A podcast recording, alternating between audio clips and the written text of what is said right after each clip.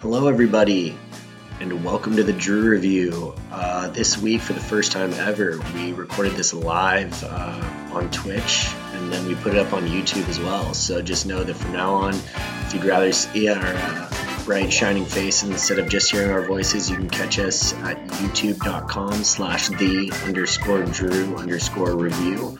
Uh, or at our Twitch, which has the exact same handle. So check it out and enjoy this week's episode. We're finally live. We did it. Everything looking good? DRL, baby. DRL. What is up, everybody? This is the first ever edition of the uh, Drew Review podcast uh, that'll ever be live. So thank you, Twitch, for your awesome tech. Uh, and Zoom meeting and Discord and uh, Streamlabs OBS and whatever other tech Google Chrome. have to use. Yeah. Google Chrome. yeah. big big ups for all your free tools.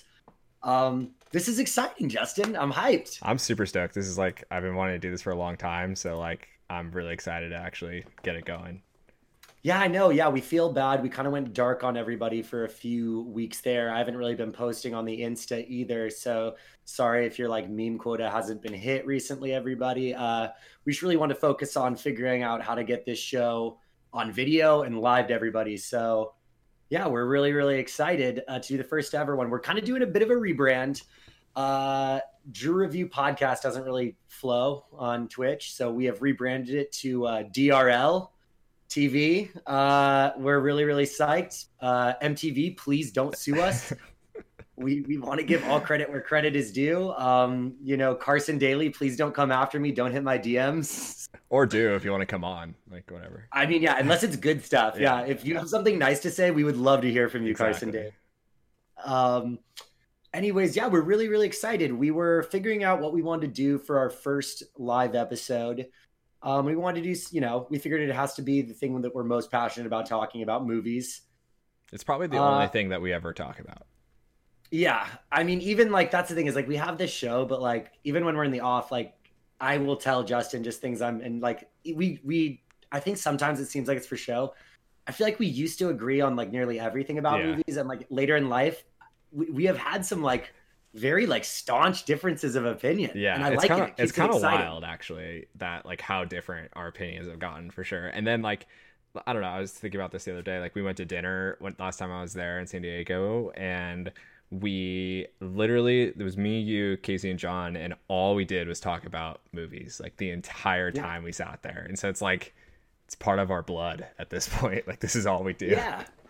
Yeah, it is. And we should also note that for two guys that like kind of claim to like live and breathe movies, we saw so few movies this year and I feel really bad about it. Yeah, I mean, like I was going through like the the releases from this year so far, and like you know, there, just weren't like a ton of big movies that came out because like everything was overshadowed by the Avengers and, and Captain Marvels of the world. So like, you know, we're I- I just feel like we're not quite into that like back half of the we're obviously not in the back half of the year yet when like actually all the good movies start to come out, and so that's kind of like what we're where we're sitting right now. So like it I I feel like I always feel this way in the summertime because it's just like what do we have right now that's been any good? And like how do we I don't know even make a list of five movies that we've really liked this year? But I actually was able to find like a couple decent ones that I've that I feel like were pretty good.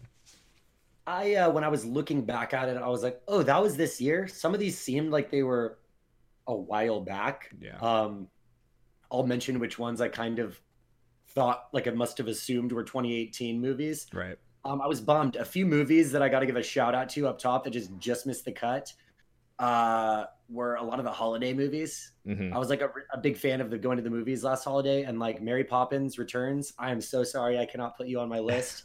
You are everything I want in a film and more. Um, I cried during watching you, so uh, I'm sorry you could not make my list. But I think we got some good ones on here that'll give a pretty good insight into uh, into what we're all about. Yeah. I mean the biggest one that I think I left off with I left off Avengers just because like Same. it's just like it's fine but like i did put another movie of the same category on there so i don't know it's just like avengers was great because it was like such a you know it was like a cultural event and like more of like a cinematic experience but like as for like the movie itself it was like fine i guess I'm gonna be real. I think their crowning achievement uh, will be Infinity War, Mhm. like forever. Yeah. Like, I I remember seeing that and being like, oh, I am into this, Right. like in a big way. Yeah. Uh, and this one had a little bit of the, the the time travel logic didn't really click for me in a way that was super interesting. And I think when you have in a such a plot important series for the plot to go kind of wonky is uh is kind of weird. It seems strange that they would put the entire ending of like this phase of the Marvel Cinematic Universe on Right. like a time travel plot line. Yeah, I and like I think what was so good about Infinity War 2 was just like it was so shocking. Like you like like the fact that half the people died, like or half the people disappeared or whatever. It's just like crazy how shocking that was for like a Marvel fan because you're so used to watching Marvel movies that have the same ending that like it looks like it's gonna go bad and then it goes good. And so like this one was like looks like it was gonna go bad and then it went bad, which was a really cool Yeah. place to leave us off on. No, absolutely. I think uh as a white guy with a podcast, can I make a Star Wars reference? Uh, it's like the only acceptable one to make. Go right ahead, sir. uh, no, dude, I think there's a definitely like Empire Strikes Back versus Return of the Jedi comparison to be made, where it's like everyone likes Empire. Mhm. I mean, you know, maybe not everyone, but I, I think that's the general consensus on the best Star Wars movie. And like, I think there's something way more raw about seeing people lose stuff Right. than seeing people magically gain it back. Right. You know? Yeah, totally. So let's get into it. Justin, what is your number five for the year? So my number five for the year was I had to I had to throw this one in there because there were, I didn't feel like there were a lot of great movies, but like this I felt like was a pretty decent rom com, and it's always be my maybe. I feel Great like pick. so okay, so like I watched the trailer for it, which is not something that I normally do, but like you know how on Netflix it automatically plays. So like I was like, all right, I guess I'll watch this.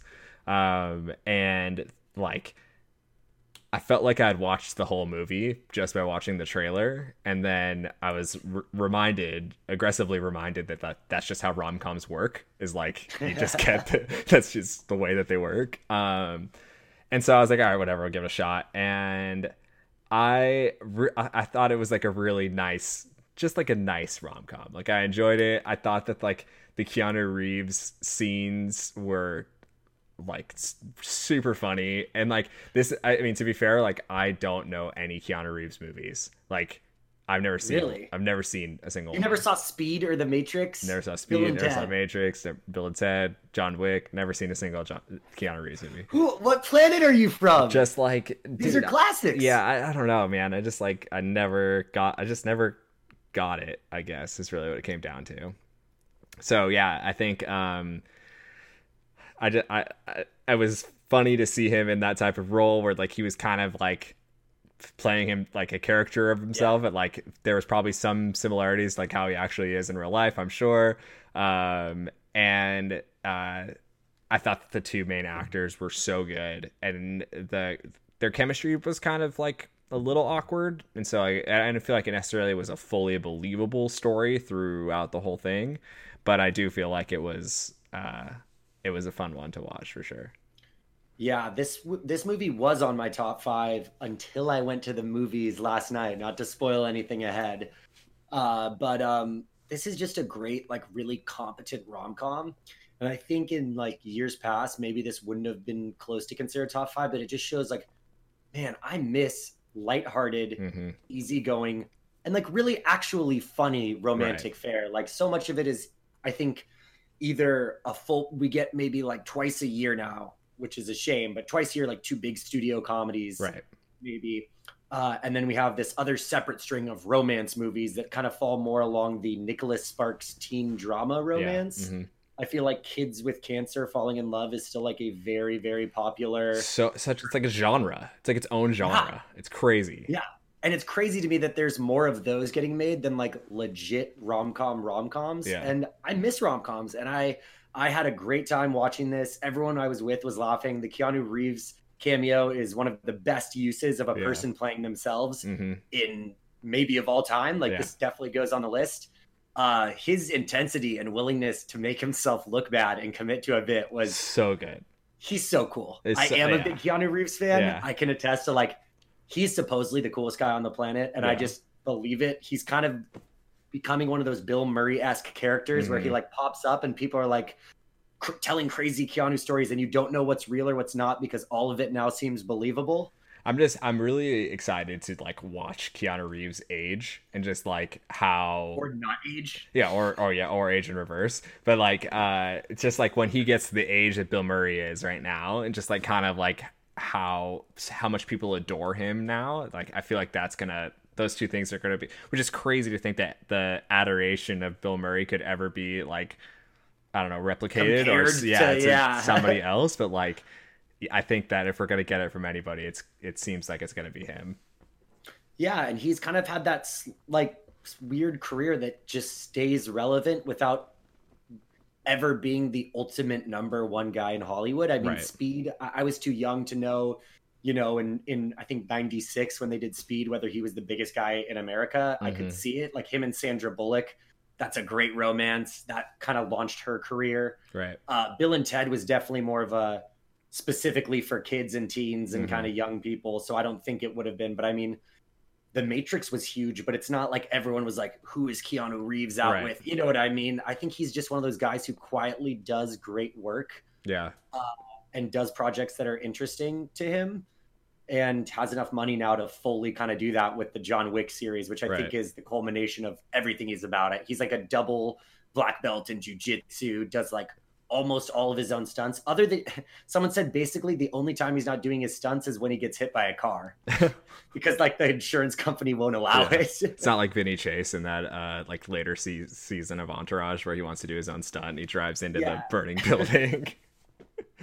oh my god. By the way, first time viewers, get ready for entourage references. we're we're rolling with him. we're we're here for him. Yeah. Uh, but yeah, no, I think that's a great pick. Randall Park uh, is is definitely kind of been on the scene for a while. Yeah. Uh, I think is going to keep being on the scene. Ali Wong, I think this is her like acting debut or like official big big role. Yeah, so they know, they debut. did they write it, direct it, and produce it. They did they did two of the three, I think, or maybe they did all three. I'm not sure. I think she came up with the story. Um, we might have to fact check that. I know that funny story.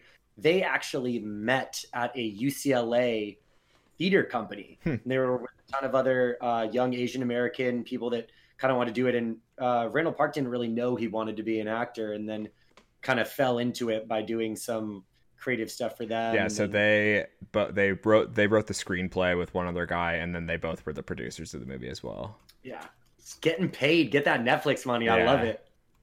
That's Yeah. that's tight. And then yeah, the Yeah. director was uh her she's was the director of Fresh Off the Boat, which is Randall Park's show. Yes.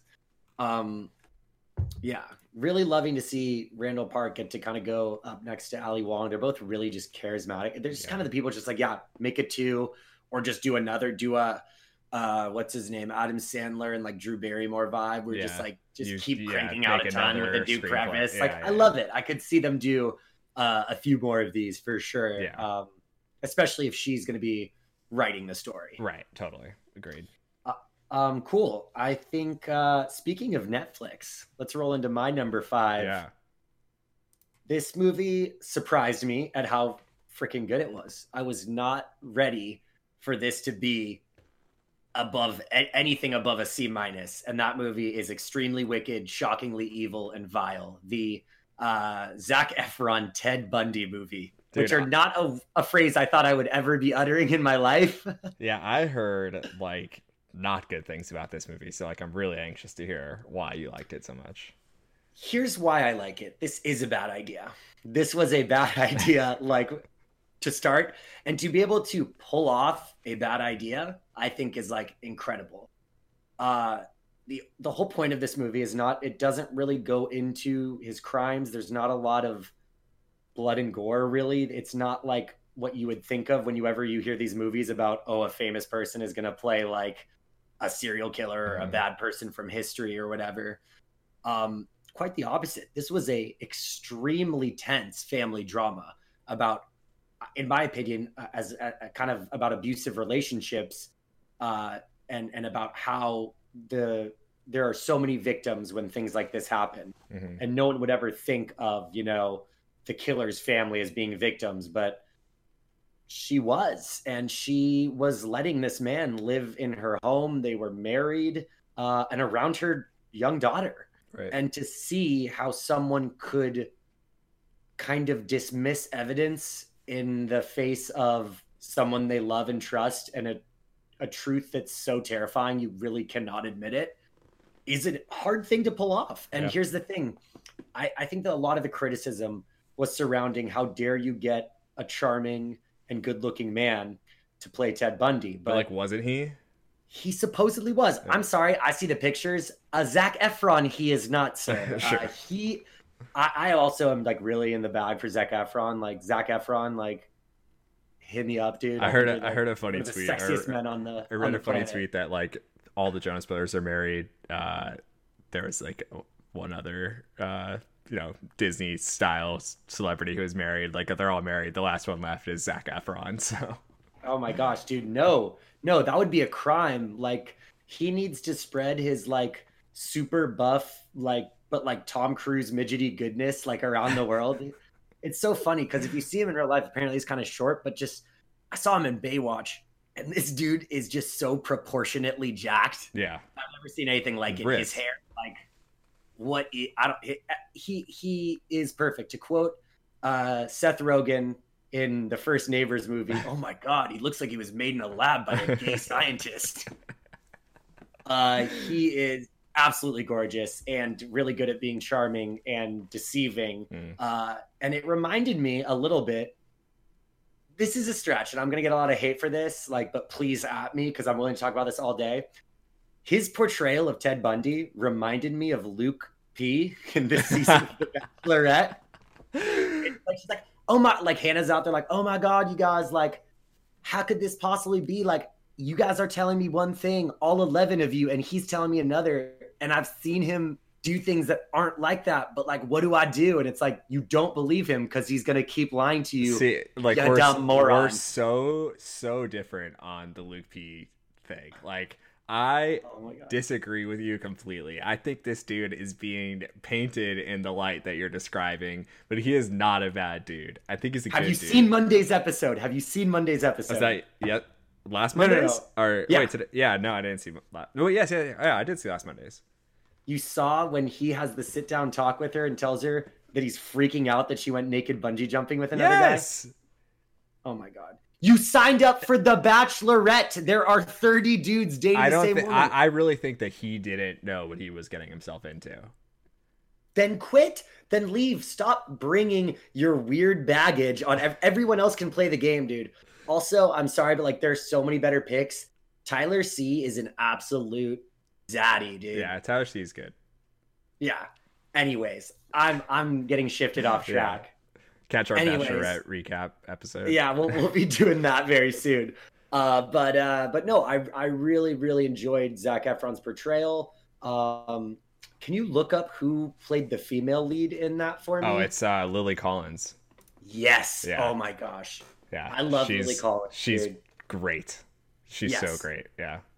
So she's a- having you know, They did a, Sorry, like go a ahead. B, they did like a BBC or so, or like one of the smaller networks, like not like the CBS or one of those networks, did a like Les Miserables like series where they did like or like a mini series of Les Miserables. oh, I heard and- about this. Yeah, and she plays Fantine in that, which is like the role that Anne Hathaway played, and like the one that sings "I Dreamed a Dream," which is like the best song from musical of all time. And so, like, I don't know, I, I've always been a little bit uh curious about her even before this. So That's interesting. Yeah, no, she is awesome. Uh, I can't wait to see her. I, I I've heard so so things about yesterday, but just on the virtue of her being in it, is she in that? is she? Uh, know. Is that Lily no, James? that's Lily James. Yeah, Ah, Yeah. I can't keep but straight. also, great. Lily James. Also, no, that's another good point. Um, but uh, no, no, I I really really liked her. And uh, I just thought it was a way more nuanced thing than I think. I think people were quick to jump on the whole "How dare you have a, Yeah. a regulation hottie play Ted Bundy?" Like, are you sexualizing or whatever? Like, no, we're humanizing. It wasn't about humanizing him. He's a piece of shit who's manipulating you, and you see how true psychopaths could work. You know what I mean? If you have no conscience, you're really able to turn that charm on, regardless of the outcome or how it affects other people. And I think Right. it was really humanized his wife and and uh, kind of everything that she went through and how a regular person could fall for this. You don't have to be so you know, it's like it's not like what idiot could possibly fall for Ted Bundy. I think there's like most stories, there's a little more to the below the surface than what Right. you're thinking. Hmm. Would you see it off of this? I've so like off of this review, like I've gone from a no to a maybe, but like Yeah. definitely not into the yes yet. Like I, I like, I don't know, like with with. I, I've I'm trying to figure out like how I'm supposed to consume my Netflix content. It's like there's so much. much. of it, and like I don't know, like Yeah. I have to skip some. Like I don't have the time to do all of them, and Yeah. so that's kind of that's kind of where I'm at right now. Like the other morning, like we a little hungover, like just chilling out, like we threw on Wine Country, and like I felt like I wasted an hour and forty five minutes. Like I was like, why did I even do this? It's so I'm ner- Country was rough. yeah, I'm just I'm just like I'm worried about like since there's so much content now, I'm so selective of the things that I want to watch because I'm worried about wasting my time. Just because there's there's not enough time to consume it all, and so like if I'm gonna consume something, I want to make sure that it's something that is actually good. And so like that's kind of where my issues are right now. No, that's fair. I think in the era of streaming, it's not like what's worth my dollar because Yeah. apparently nothing is worth your dollar Right, anymore. right. Uh, it's what's my time worth. You know what I mean? It's like you could be entertained, and I use that loosely, like nonstop with completely new content. Uh, that you wouldn't feel any better for it, and I think it kind of sometimes creates a wash where good things seem not as good and bad things seem a little bit better, and everything kind of becomes this porridge. yeah, yeah. gray area I just in the think like there's no like like the great content is not as great as it was. Like I feel like there's because there's so many people just say, oh, it's amazing, it's great, it's amazing, like about so many different things, and so like there's the the scale is so out of whack now. Like Yeah. It's just it's so hard for me to like figure out what wasn't actually a great movie or a great what's actually a great show or like what I should be spending my time in because like it, because somebody out there has said that everything is great and so that's it's just a little bit tough I would say. No, I, I think that's a fair assessment of where we're at. I mean, I've got to hear, I, I can't even just hear a good review anymore. I need either like, I need several or someone really interesting who I like pitch Mhm. it in a way. Like, I get a lot of my recs now just from podcasts because that's the only, I need to hear someone talk about it for like 10 minutes before I decide to commit to it. So Yeah, no, I feel that. I think that's fair. Um, Well, uh, as far rolling. as the opposite of yeah, the opposite small kind of more specific niche movies. We can lead into your number four. Yeah, so my number four is I. Uh, okay, so to be fair, my four and my five were like, I don't know, could like could have been. I could have had just a top three list, um, but my number, I'll put Captain Marvel as my number four. The reason why I put it, I put it there is because like, I, I I think that that movie was like the probably the most fun I've had besides Guardians of the Galaxy at a Marvel movie. Like it was just Really? yeah. I I thought it was just like really well. First of all, like when when I heard that Brie Larson was being just casted as Captain Marvel, like officially, like to me it made so much sense. Like I am such a Brie Larson fan. Like um when I saw Room, I was just like, dude, this is the most incredible movie I've ever seen. I remember just like crying all the way through Room, like so good. And so like, and I I just like saw her as Captain Marvel when when it got when she got casted. Um, and I lo- I I loved the time period. I've thought that's what made it so like fun and interesting. Is like it was set in a um a time period that we could relate to or that and that we like were a part of. And so i don't know i felt like that made it a little bit more fun to watch. And then her like her, her, her character i thought was really well done. And like i thought i this is okay i'll say this this was definitely the best origin story like of a single character in the in marvel. Like I guess the only other comparison that people would probably make is Iron Man 1 because of how much people loved Iron Man 1, but like and maybe Ant-Man because of the comedic value of Ant-Man, but like, you know, you can't compare it to like a Thor or Captain America or those movies like they're they're just not as good as this one. Oh man, I can and I will. I ride for the original Captain America so hard. It's one of my like least popular takes.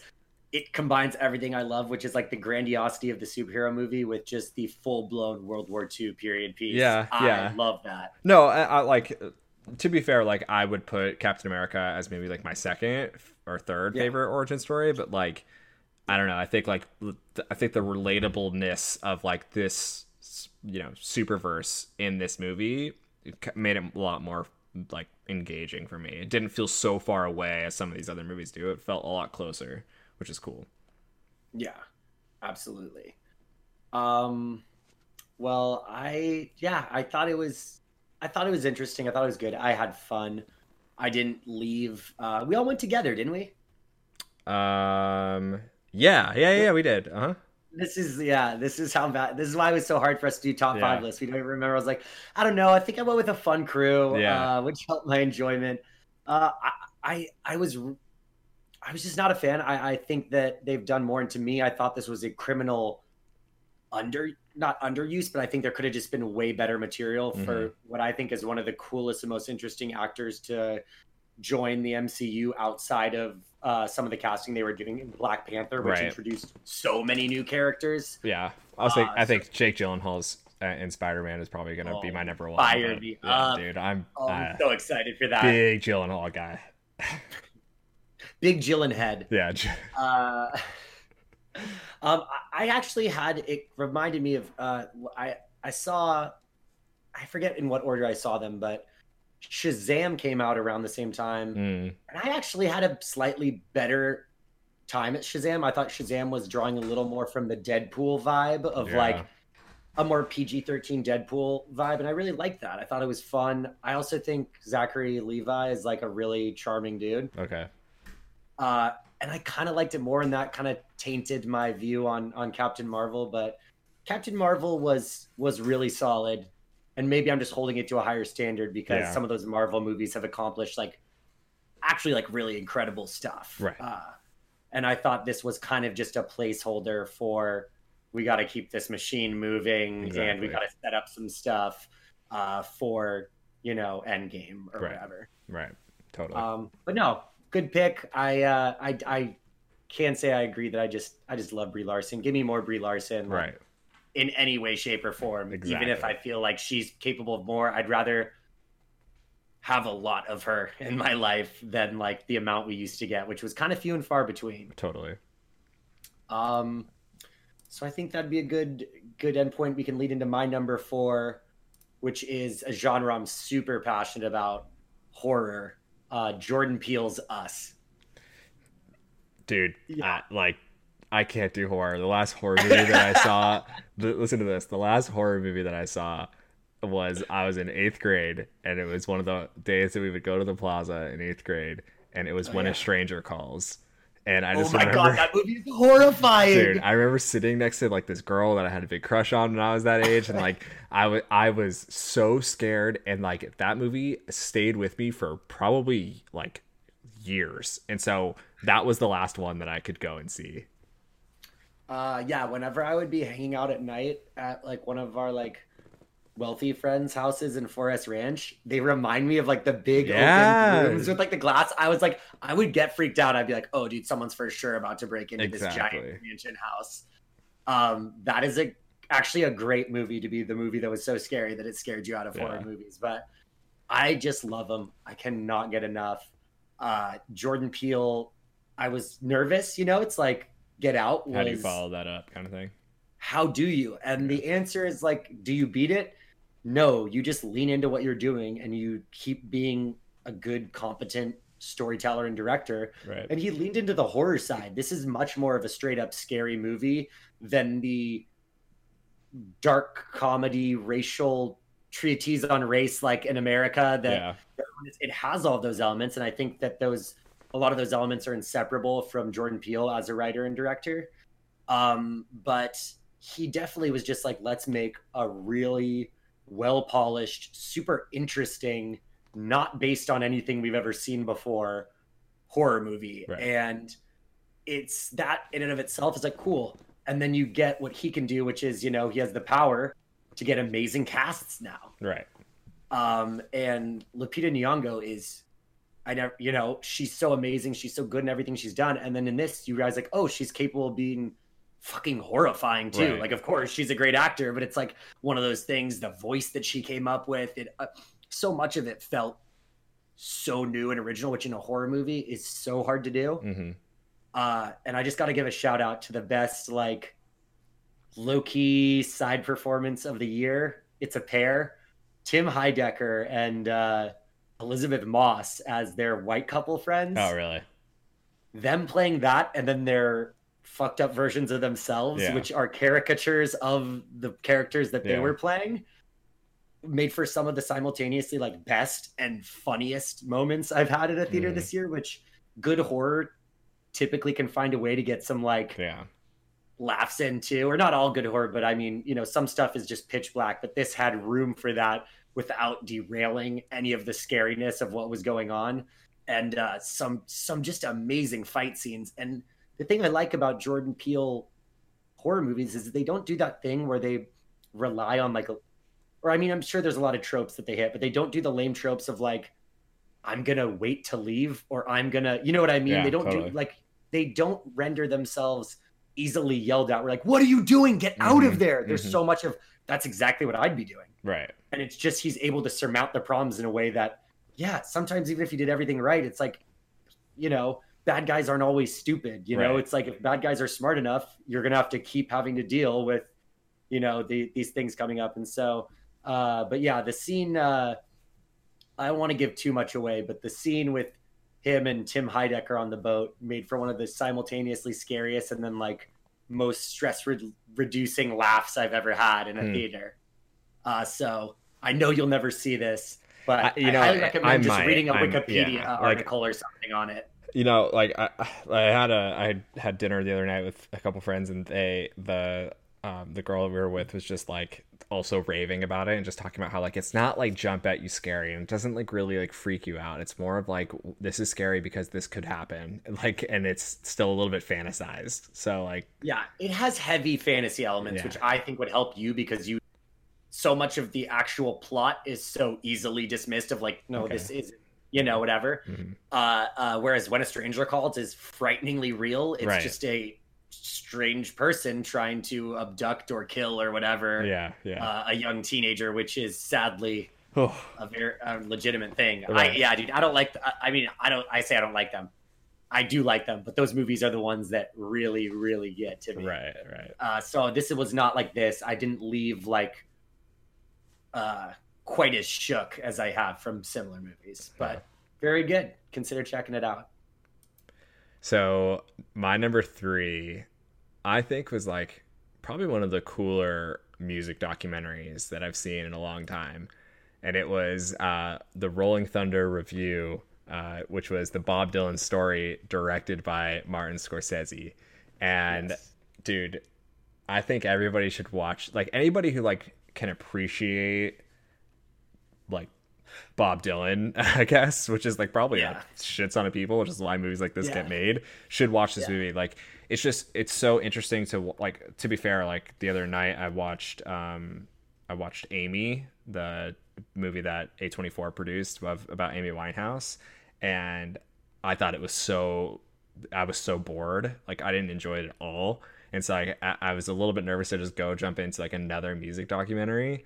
But man, this was out of this world. It was so cool. They they basically the premise is is like in 1975 um, Bob Dylan goes on this like massive tour after he hadn't been touring for like nine years. Like he toured in like or like I think he toured in '68 and then he didn't tour again until '75. And in '75 he went on this massive tour. He reunited with the band and like it was a big deal.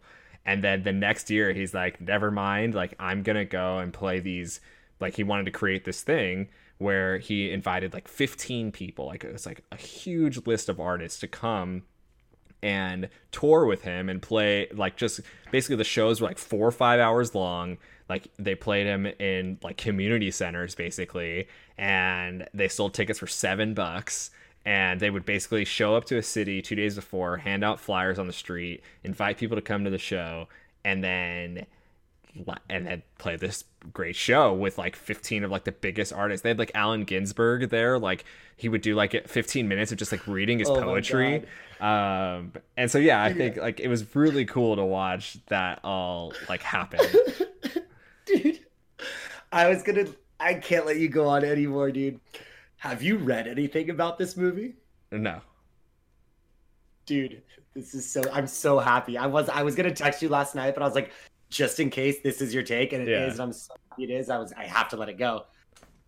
This movie infuses real documentary footage with fake shit that they filmed, and Martin Scorsese and Bob Dylan actively put a bunch of lies into that movie of things that didn't happen What? to trick people into thinking to piss off fans and people who have been finding out have been freaking out on Twitter. No like way. Dude. There's entire sections of this that are completely falsified. The guy from the uh, Paramount Pictures or whatever, who was their tour manager, supposedly. Do you know who I'm talking yeah, about? Yeah. Uh-huh. That's not. He didn't do that. Uh, but that guy is actually like Bette Midler's husband, and he's friends with Bob Dylan, and they just got him to play a fictionalized version of some guy. Dude.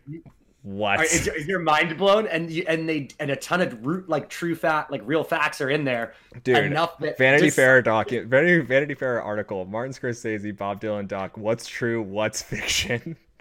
Yeah, it's a way. mockumentary, but it uses so many real elements that like legitimate fans were fooled and be like, I can't believe I never heard that this person did that or whatever. And it's uh supposedly it's like the most, you know, think about it though. Think about Bob Dylan and his relationship with his art and how seriously he takes it and how serious other people take it and how he sometimes is kind of playing the jester Yeah. uh, I know he's the troubadour, but I feel like sometimes he's the jester, and it's like, dude, he's clowning everybody in his like late seventies. so rep Jack Tanner, hundred percent fake. So this Yeah. guy, yeah. So, so that's hundred percent. Isn't fake. that great? Stefan The Van Dorp? So, the European film director, the one who's like Yeah, using the footage, is ninety eight percent fake. yeah. Like it's like that person doesn't exist, Sam but there was a person. Okay, so this supposedly. guy was true. Yeah. Sharon Stone probably fake. Yeah. Wow. Is your mind blown? How much did you? And they give no warning. Well, they so like I get, I guess what's interesting about my take, and like you know, this is probably gonna sound like, oh, that's easy for you to say, like now hearing this, but like, I thought that the filmmaking stuff was kind of interesting, and so like I'm surprised to like hear the, how fake that Nope. was. I think that makes it better. The idea that he did this in a way, like think about it. You just said, I just saw the Amy doc. It was a snooze fest. I get it. You're, you know, it's like Yeah. these things are so formulaic. This is closer to Bob Dylan's truth than if you covered his real thing. This is who he is. Yeah. man. Well, so okay, so here's here's what here's what I'm okay with. So like the the character of Stefan Van Dorp, who was like supposed to be the European filmmaker, was fake, but they are actually did hire people to like go and film. Like the thing that I loved so much about it was the was like the actual like filming of the like the concerts and stuff Yeah. like that. Like I Yeah. was I, those were amazing. It was like really really incredible to see that. So at least that Is your mind blown right now, though? dude, that's that makes me like it so much more. Yeah, like, that I, puts was it, really like- interested. Whoa. I, I would never have watched it, and then I heard all this shit. And I'm like, listen, I know it's like it's a long one too, isn't it? Over like two hours. Uh, yeah, it was like two Mm-hmm. Yeah, so I had to wait until I could clear some time. There was some other stuff I wanted to see first, but I'm definitely gonna watch this. I just was so happy when you put it on. I was like, this is gonna make for great TV if Justin has no oh idea that like shit is fake. And and Scor- just the combo of Scorsese and Dylan getting together and coming up with this concept is like what I would give to have been a fly on the wall, like in that room when Scorsese's like, all right, so I've got this idea. like dude. So the, the Netflix, the Netflix statement about it is the film was not a typical documentary, meaning Marty and, and team cleverly blended fact and fiction to conjure the essence of the tour and the times. We are not specifically discussing all the choices and why, and want to keep the surprise elements of the film for first time viewers to experience as they are watching. What? brilliant, dude, in this era. Like think about like of like reality Oh TV, my everything. God. That's a great I think that's a great statement on like, you know, fake news era, like what is real, what is not. Um, and people's assumptions about, you know, it came out on Netflix. It's starring Bob Dylan and directed by Scorsese. It must be true. Oh So, my yeah. God. I definitely got to give that a uh, a watch. I'm so Okay. happy, dude. I'm so happy right now that I got to be a part of seeing you in real time. Whoa. Have your mind blown. dude I'm done talking about this movie. oh my god, you, you look rock to your core, dude. Dude, that is wild. That is so wild. I feel like it's irresponsible of the times to to like they should they like it's so. But it's a Bob Dylan doc. What Yeah, but, like-? This isn't news. No, but but like in the era, in the fake news era, like I feel like we should they should be more careful. Like that's all it No, That's the point. I think they're saying, why is it always, you know, it's like, why is it media's job to like babysit us? Like, do your research. There's a lot. It's this is very easily pr- like fact checkable. Sure. You go Google was shared, you know, it's like whatever. And like that's the other problem. We get all of our information from a few sources, you know, right, and it's like right. it shows how susceptible people are in the fleeting nature of truth. Uh, and I think he's making a statement of like, hey, people, do your damn research and stop accepting everything. You, even if you see it with your own eyes, it might not be enough. That is crazy. Yeah. I like the choice. I, I consider it irresponsible or not. I'm Honestly, I like it think It's a great call. I like yeah. it more. Yeah. Alrighty. Um, transitioning into my number three. This is the movie that bumped always be my maybe from my list. I saw it last night. And man, did I just have a great time. Toy Story 4. I love Pixar movies. I like some more than others. There's a few where I'm like, meh, you know, this is Mhm. still an a great accomplishment, above average movie. L- They all look beautiful. Yeah. Toy Story 4 was nice because uh, I'm assuming you've seen Toy Story 3 in the I've- last nine years. Uh, the last nine years I've seen it. Yes. Yeah.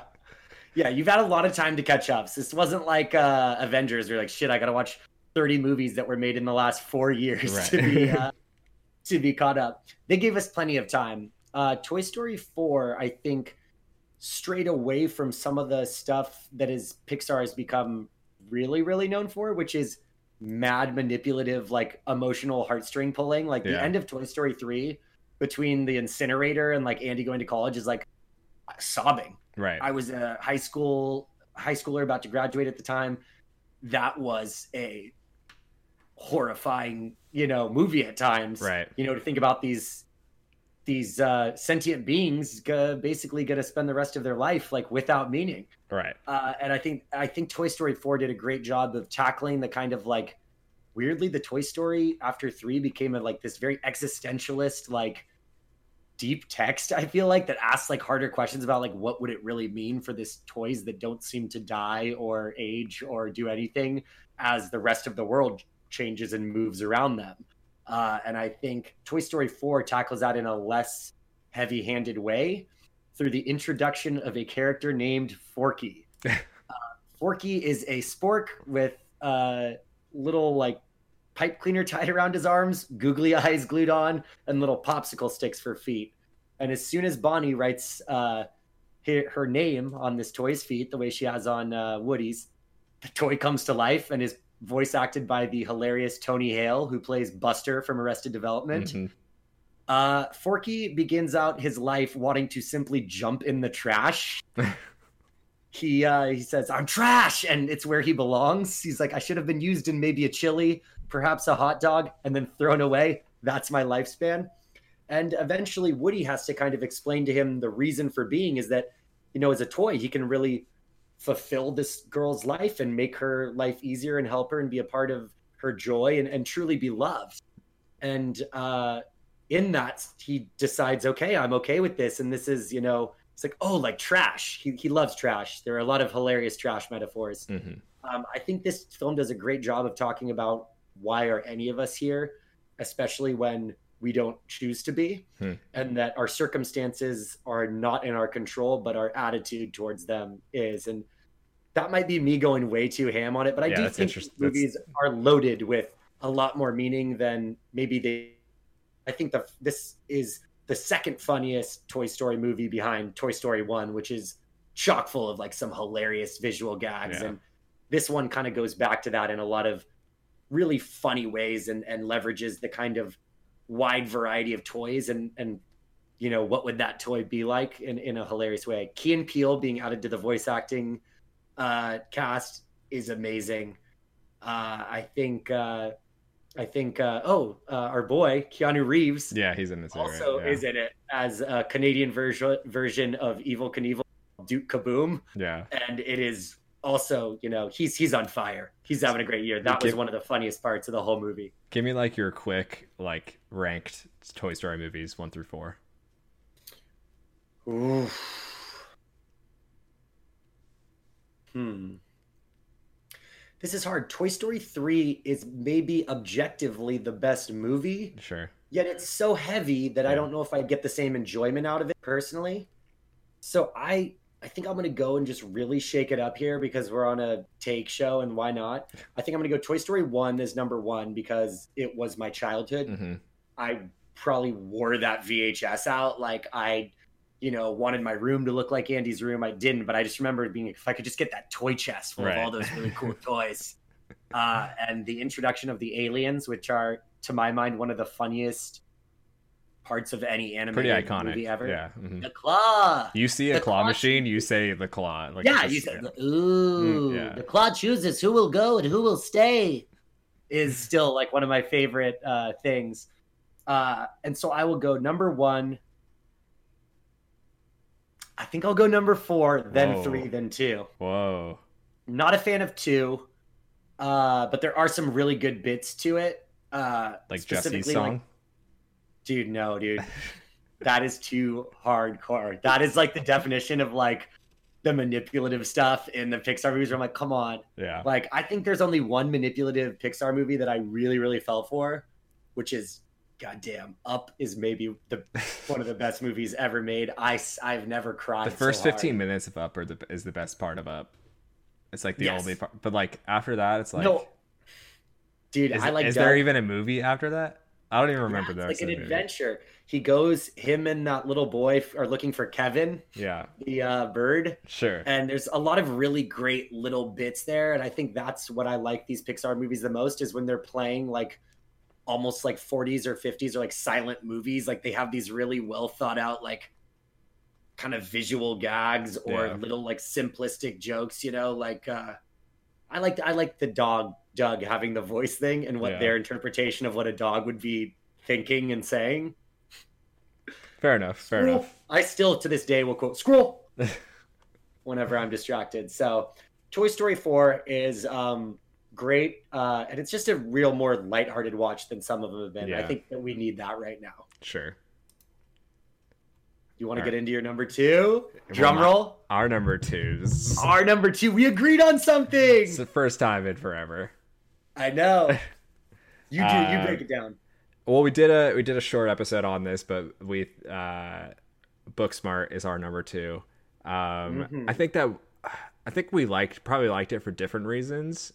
I think the reason why I liked it is that like I think the characters were were really really really well acted. I thought the story was like it really did feel like what they were comparing it to was was uh, super bad, and it really did feel like a modern super bad.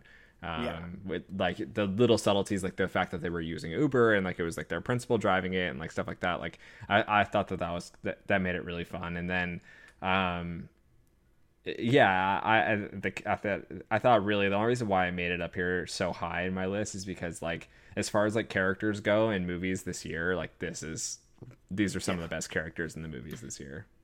yeah these this uh cast was phenomenal i mean all of these this is one of those things where it's like think about what happened out of superbad like the most known quantity in that movie was michael cera Right. and he had the least probably impressive career after i mean jonah hill academy Mhm. award nominated jonah hill Right.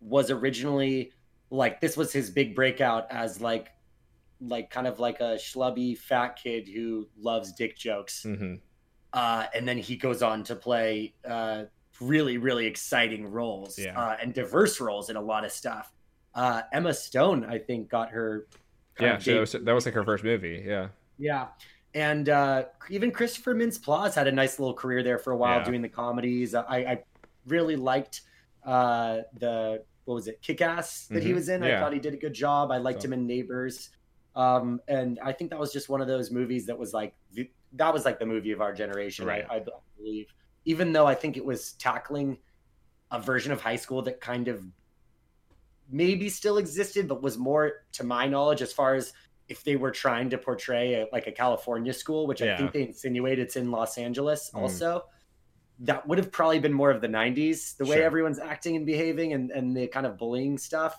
that's what i think was really nice about uh, booksmart is it's a totally fair analogy i think to call it a modern day superbad as long as you don't hold superbad against it and understand that times have changed and Right. they did a really good job of i think portraying how kids are today uh, it was a lot closer to i think what our high school experience was like was a little Mhm. bit closer to the booksmart uh, thing than than super bad even though super bad literally came out like Yeah, I think like the the best take of a, before we came to high school. right the best take for us like from from Booksmart is just the fact that like those were our friends, like the the guys who got into really great schools who were really smart and partied a lot, and so like it was kind of funny to watch idiots. that. um, yeah, yeah. No, it was really cool to play out and to see um, these tropes that I think aren't even. They, they- it would have been easy to do the cool kid, the whatever, you know, Mhm. like a lot of stuff. Everybody's a little bit of everything, which I think is so much more true to the high school experience now. And uh, and and it allowed for some really cool nuanced stuff. The rich kid who's kind of showing off, yeah, having one of the coolest, most tender moments in the entire movie. Uh, I like that actor. I've seen him in some stuff. He's kind of one of those that guy from that thing. yeah.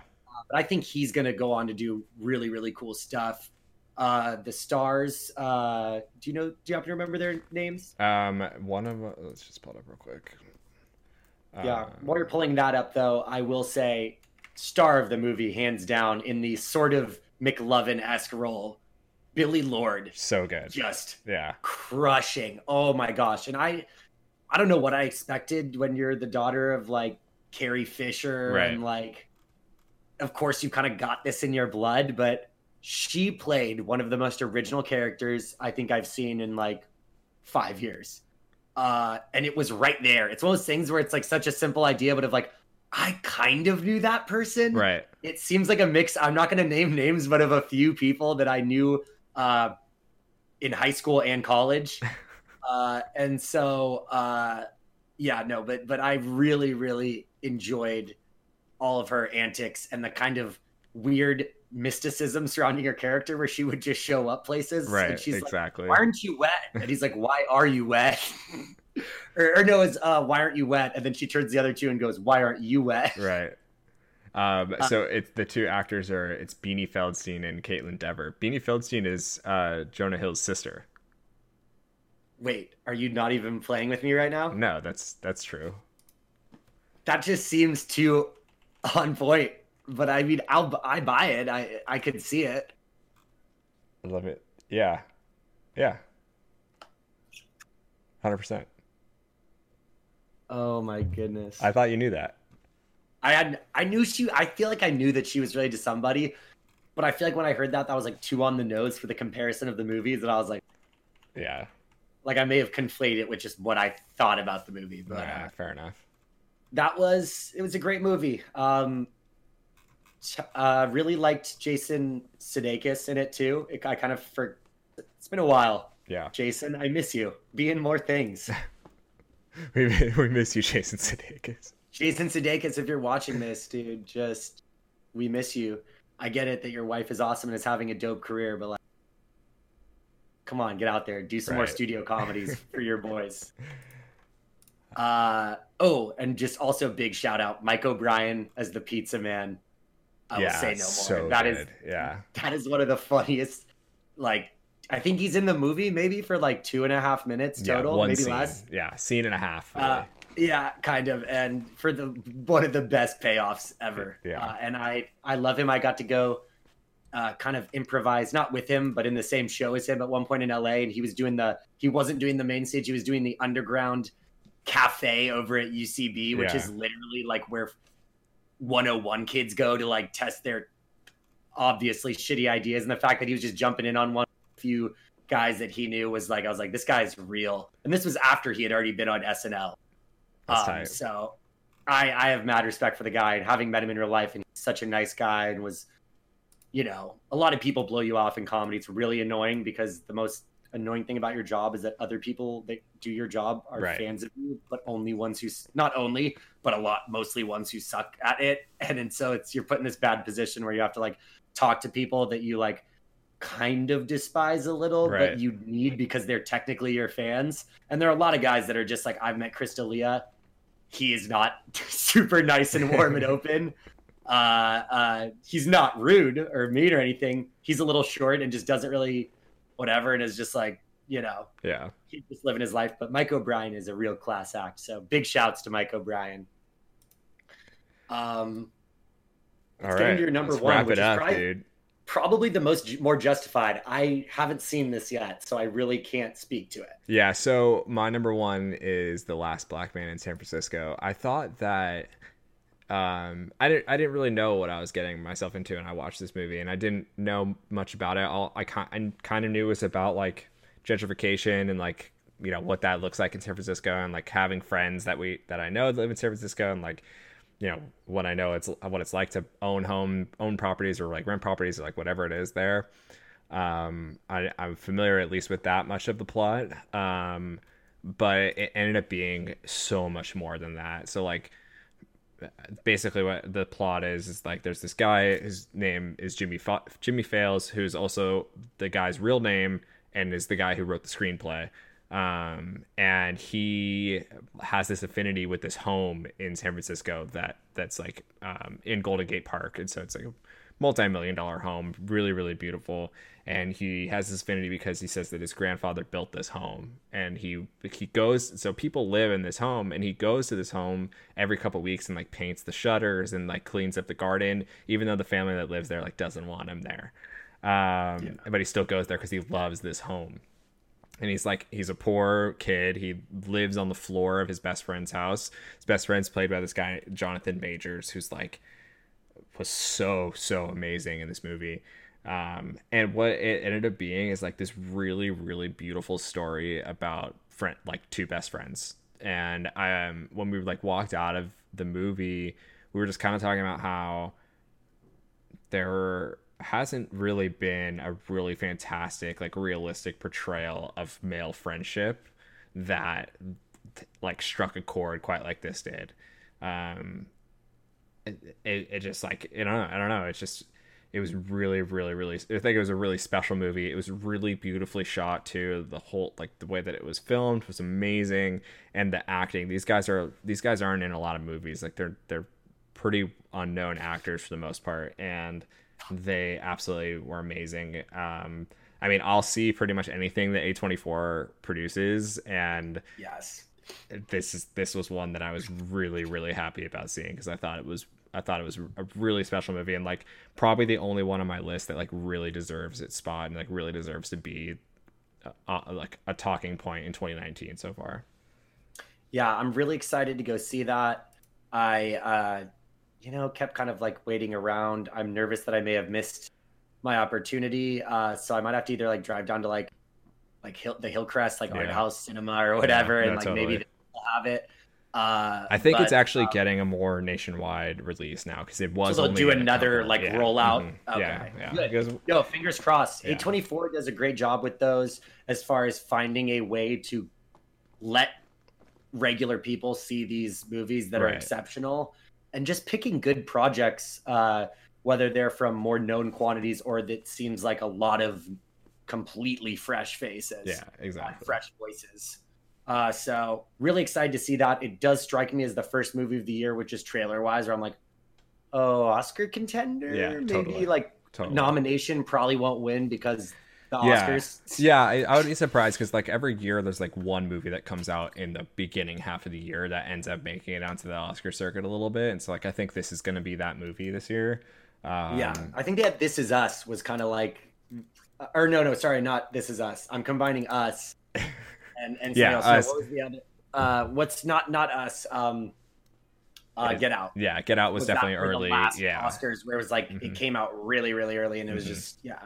yeah, and then uh, like two or three years ago when Viggo Mortensen got nominated for Best Actor, he was in this movie called Captain Fantastic, and that was an early movie as well. And if you haven't seen Captain Fantastic, like it's in my top 50 of all time. Like it is amazing. I really gotta watch that. You've Yeah. you've you ride pretty hard for this. just like and like the- Viggo Mortensen in general, Yeah. like ever since this came out, like I feel like you're gonna you're gonna be like, yo, dude, Eastern Promises, dog. You gotta Gotta I, fire it up. I, I, yeah, I'm a big fan of crying in movies, and I sobbed at the end of Captain Fantastic. So definitely worth the watch. Yeah, yeah. Um, good. I'll definitely have to check out the Last Black Man in San Francisco. Hopefully, it does get a nice big old wide release. That'd be awesome for yeah. some some new guys to get that that kind of love and totally. and money to be able to make. Yeah, exactly, exactly. Mainly. Uh, um, this is leading into my number one which is a contentious number one, but it's a Drew number one. It's like the most near and dear to my heart.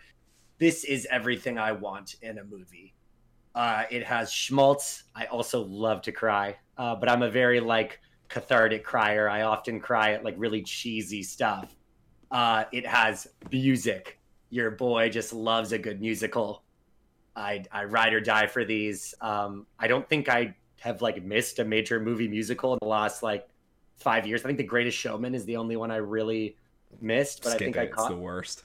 Yeah, I heard it was not good, so I didn't. I didn't really want to tarnish my my very good feelings towards Zac Efron yeah. and Zendaya. Mm-hmm. Uh, but it's a musical, and then what? What do I love more than anything? Period pieces set in L.A. during the '60s and '70s. I am talking about Rocketman, the Elton John biopic.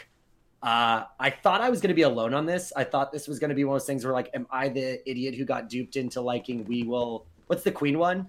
Bohemian Rhapsody. Bohemian Rhapsody. I was about to call it We Will Rock You. Whatever. That cares? Throw, a better name. Throwaway movie of the century. That would have been a better name because it felt a lot more like that song than the nuance of Bohemian Rhapsody. It just yeah. sounded like they, people were shouting at us for two hours.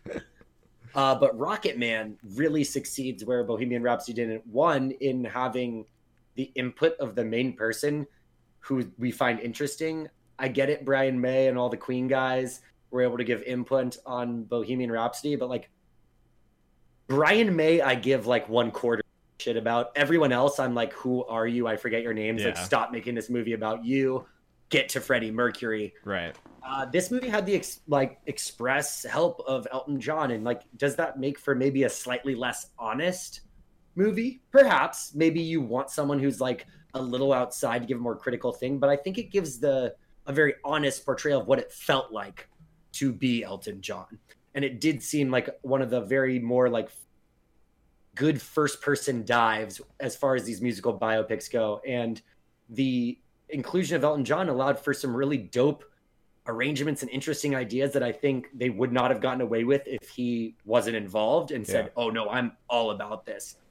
They transformed it instead of a movie where okay the origin story blah blah blah and then we'll show him in a studio coming up with the riff or whatever. Uh, instead they integrate all of his music into parts of his life as if it's a broadway musical full on mm-hmm. dance numbers people looking at the camera you know what i mean? Uh, and i like that. I know it's not for everybody. Um, critics seem to enjoy it. It had a very high tomato score uh, especially for as far as these things go. I thought this would have been a hard 50 just because like half the people would have loved it, half the people would have hated yeah, it. Totally. Uh, but I found it like completely intoxicating. I did not want it to end. I cried multiple times. The relationships shown between his family were nuanced, uh, rich, maybe a little cliche. God, does he really hate his parents? Uh, but uh, and and the relationships he had with various women and men, I thought were handled in a really good way. Uh, what's his name? Who's the character? The guy Richard Madden from mm-hmm. Game of Thrones, of Thrones dude. Yeah. Holy cow, dude! This guy is just like I, I kind of like forgot about that. And he's oh, no you, wait, you mean great. Richard Madden from Ibiza, right? That's what you're talking about. Is that is he in that movie? yeah, he's, he's like the the main love interest. Oh wait, no, no, no. You mean Richard Madden from Ibiza? right. um, no, but he he's like a smoother James Bond. Mm. That Scottish accent, like his suits, like holy cow, dude. Women are gonna, women and gay men are gonna lose it, or yeah. just me. If you're me, I was like, I don't know what's going on here. Oh, oh my gosh, dude. He is incredibly charming, so good at playing a kind of guy who uses his charm for nefarious esque purposes, you right. know, a phenomenal bad guy. Hmm. And just uh, the the performances were, were really really good. I was very interested that uh, it took me till the end of the movie to figure out that it was Bryce Dallas Howard Oh, really? playing his mom Yeah. because she's doing a full on like "Hey there, love," okay, like like just like a full British accent. Yeah, yeah. Uh, and uh, I'm not gonna lie, uh, it, it was dope. The singing was on par, and hearing that uh, he was able to, uh, what's that actor's name? Taron Taron Edgerton. Taron Edgerton. Yeah. Yes, uh, not Egerton. I found out. I've been calling him Taron Egerton. I always get him and Ansel Elgort. Yeah, yeah, totally. just name just name wise. I know Right. their face. Uh, but Taron Edgerton is. I love the Kingsman one. I haven't seen Kingsman two. I've Yeah. heard whatever stuff. I had a very good vibe on him at the beginning, but I'm like, we'll see. There's a lot of people that can't quite quite pull it together. Like, uh, uh, yeah, I, I- just I just think he's gonna go on to do some incredible. The fact that he was able to get even close to like Elton singing level and that he's been doing some like live shows with Yeah, Elton mhm. to me is like really telling that like that's hard. That is a really bold move for someone who's already a known quantity. It's like you don't have a lot to lose if you're like this is your opening debut role. And I feel like for these musicals, a lot of times they do that. They'll get some Broadway kid Right. did whatever, and then it'll be great singing, but then their acting is so like child of Broadway, like just too over the top and kind of like uh, melodramatic. He's a phenomenal actor who learned how to sing and dance. Great for this movie, and I mean, what they just like messed up about Bohemian Rhapsody is like they like Rami Malek was the right choice for that role. Like he looks Mm-hmm. the role and he could it could have been great. It just wasn't written well. And it wasn't like it just didn't it what didn't feel authentic. It wasn't didn't feel cohesive. It was like it didn't feel it felt old. Yeah. it honestly felt like I was like, this is what's the best we can do in 2019 or Right. whatever it's 2018. Like I was just like, I think we are more, and that's what I felt. This was this was a swing. yeah. and I like swings. And it, I know that I say stuff often just to like try and entice to what I know you like, but like I have, I've said it before and I'll say it again. It is crazy to me that this was not directed by Damien Chazelle, based on like the the the moves they make. I don't want to I just like can't believe it, dude. It, like he's got such a. I, I like I I know uh, like I was gonna go and I'm saying this weekend. but- specifically La La Land, Yeah, and I no. don't think maybe captures some of the high drama yeah. that La La Land captures, which is just like. But I think musical number wise and his use of certain stuff reminds me of someone who's like, let's make a fantastical movie. Like, let's really do something new feeling. And that's what I go to the movies for. I, I'm in an era of reboots and you know what I mean? Men in Black. content overload to yeah. Yeah, it's like it's like I want something that feels fresh. Otherwise, why are we doing this? Right. It's just to, it's just another line item in Universal's sheet for the year of you know well we in the Furious movie. What are our other three big ones going to be? And then someone's like, let's put The Rock in a reboot of something, and we're like, sure. Yeah. Yeah. Uh, I really like that this was a big budget, well done movie uh, that was trying something new. Also, the real star, dude, Elton John's costume swag hmm is just. I could have watched just that. You know what I mean? I could have watched a full documentary on him choosing his outfits and doing that. Uh, but but the place, the sense of place in both Britain and uh, L.A. hmm in the in the seventies Yeah. Uh, mostly was just spot on and i i loved it and i Yeah. can't wait for once upon a time in hollywood to come out so i can go back Back to that time period. back to that time period and get that that vibe. i really do think that go see rocketman and go see it in theaters before it goes out like i do think if you don't like it i'll go pay, I'll, i promise you i will pay for that ticket All right. All right. I'll take you up on that. all right perfect um those are our top flicks guys thanks for hanging in there if you're still around Yeah. I, uh, I don't. I don't know. Do we have any other closing stuff? Do we want to do any pitches uh, before we wrap up of like any quick hit TV show stuff that you think might be worth uh, bringing to people's attention? the only thing that like I that's probably that's not like a mainstream watch right now. Like I think uh, besides like Big Little Lies, which is incredible. Um, I haven't started yet. Oh my god, this show Am I- is am I fucking up? amazing. Yeah, this show is amazing. Yeah. Um, I've, well, I've seen. I've seen season one. I just haven't started. okay, yeah, yeah. Just, Uh, episode two of this season is like has like one scene in there that I was I like was like my jaw was dropped. Like this, that was an incredible scene. So definitely worth. Is watching. it as stressful as season one? I just remember being like having my blood pressure rise throughout that. Even like when just like Adam Scott or Reese Witherspoon Yeah, yeah. dealing with each other, I'm like, oh, dude, this scares the hell out of me. there's there's some stressfulness to this, especially because like Meryl Streep, Meryl Streep. Oh, dude, she's so batting good. a batting 300 Dude, here, like so what- good. Um, but other, but like in a, on a less serious note, the Chef Show on Netflix. is Uh, that good? Oh, it's so good, dude. Because it's got Jon. Favreau in it, right? Yeah, he's, a, a he does. Yeah, yeah. So like basically, it's like Jon Favreau and this guy, this chef Roy, who's like Ro- was Roy Choi. yeah from uh he does like the the food trucks. He Yeah. so like they basically just like cook with a bunch of different people and just like chill and that's it. And they just talk about food a lot and talk about like the restaurants and talk about you know they talk about the movie all the time because like really all it came down to is like Jon Favreau really loved making the movie Chef, and he's like, I just want to do that more. And so they're like, all right, Netflix here, Netflix is like, here's a couple thousand dollars, like go do You it get a more. series. Yeah, You get a series. right, right. But yeah, Oh, man. definitely worth watching. Oh man, what an era to be like a semi known quantity and just know that like if you have a thing, there's like a a weird like considering the odds in in what it takes to like normally get a movie or a project made, knowing that right now your odds might legitimately be like pre-pitch like Yeah. 50-50 on Mhm. getting something made is incredible. Yeah, And I think it's done some like really interesting stuff. I love Netflix's like food programming slate. oh yeah, mhm. Not get enough. Uh, did you see Acid, Heat, Salt, yeah, Fat? mhm, mhm. oh my god just talk about like just you you could cut her out i could just do slow shots of Yeah. like meat braising or like soup cooking like all day. I've Um, heard so uh, street food is really out. good too. That's up next on my list. Yeah, yeah. I'll have to check it out. Um one thing i want to pitch i haven't even finished it. I just watch it in the background while my mom is watching. Uh and it has a little something for everyone and is genuinely funny and, and keeps having people in it where i'm like oh shit they're in this? Uh dead to me with christina applegate and Hmm. linda cardellini. Okay, uh, about a woman whose husband has died and she enters a support group for other people who have lost people and then befriends this kind of like fucked up person. That's interesting. Uh, it reminds me if they exclusively expanded the intro like 15 minute concept from Fight Club Right. where he's just attending attending support groups yeah, to like latch off of their cathartic sense of release.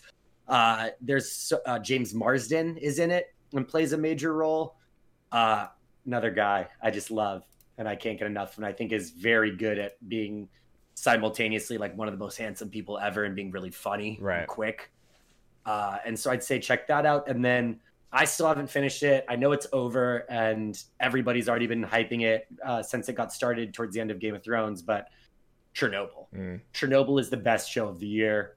I have, I mean, I don't think it'll get nominated for the other stuff because it's a mini series and it'll be Right, just to the miniseries thing. But it's the best show of the year. It's the best six-hour movie of the year. Hmm. Is the best thing that has been made this year, and I just, it is so perfect for the times. Uh, a lot of this stuff can be mapped to a lot of you know belief in government in general Right. and, and problems that can come when people unquestioningly accept stuff from their superiors. Uh, but man, the acting in this, uh, I forget the main guy's name, but Stellan Skarsgård is the older Skarsgård, I Mhm. believe. okay, Yeah, Stellan, per usual, just crushing it. Um, and the use of uh, the use of British character actors to Yeah. play Russians and not doing any attempt to do a shitty Russian accent is one of my favorite moves ever in a show. In another world, everybody's doing oh Boris and Natasha from like Rocky and Bullwinkle, and Yeah. it's sad as hell, and it, and it starts to get cheesy. No, they just let a ton of really good actors act. Uh, I believe one of the miters is repping a full blown like Scottish accent. yeah. They just didn't even and and it's a little jarring at first, but then you Yeah. realize it's like, no, this is great. You're just letting these people out. right. That's Um, cool. Chernobyl's amazing. Please go see it. Yeah. Maybe next Um, time. Maybe next time we could do. Uh, we'll wrap it up with like songs and albums. Bro. to listen to. We should because my I was actually thinking about doing that, but it's so off pace, I would have gone for another like 30 minutes. I have Yeah. a weird rotation right now. No. I will give you only one insight into the currently Fiddler on the Roof original motion picture soundtrack vinyl on repeat as much as I can every day. No way, no better way to blow off steam. That's you can tight. get one pick in. What do you got? if Um, you got one pick. Um, one pick. Um, okay, well I'll say this: like I'm about to listen to Tame Impala for the first time. Like I have like all of their music downloaded on my phone right now, and I'm going uh, on a plane on, in two days, and so I'm gonna listen to it for the first time. Who are you? Yeah. So Who are these these okay, we're gonna do a new section. Uh things Justin hasn't seen. right. Yeah. Like or, or no, how has Justin never heard of this? yeah. Sounds great. Um, dude, I love you. To anyone watching, we love you. Thank you so much for tuning into the first ever live edition DRL of the Drew baby. Review. DRL. Once again at MTV. Please don't sue us. You guys later.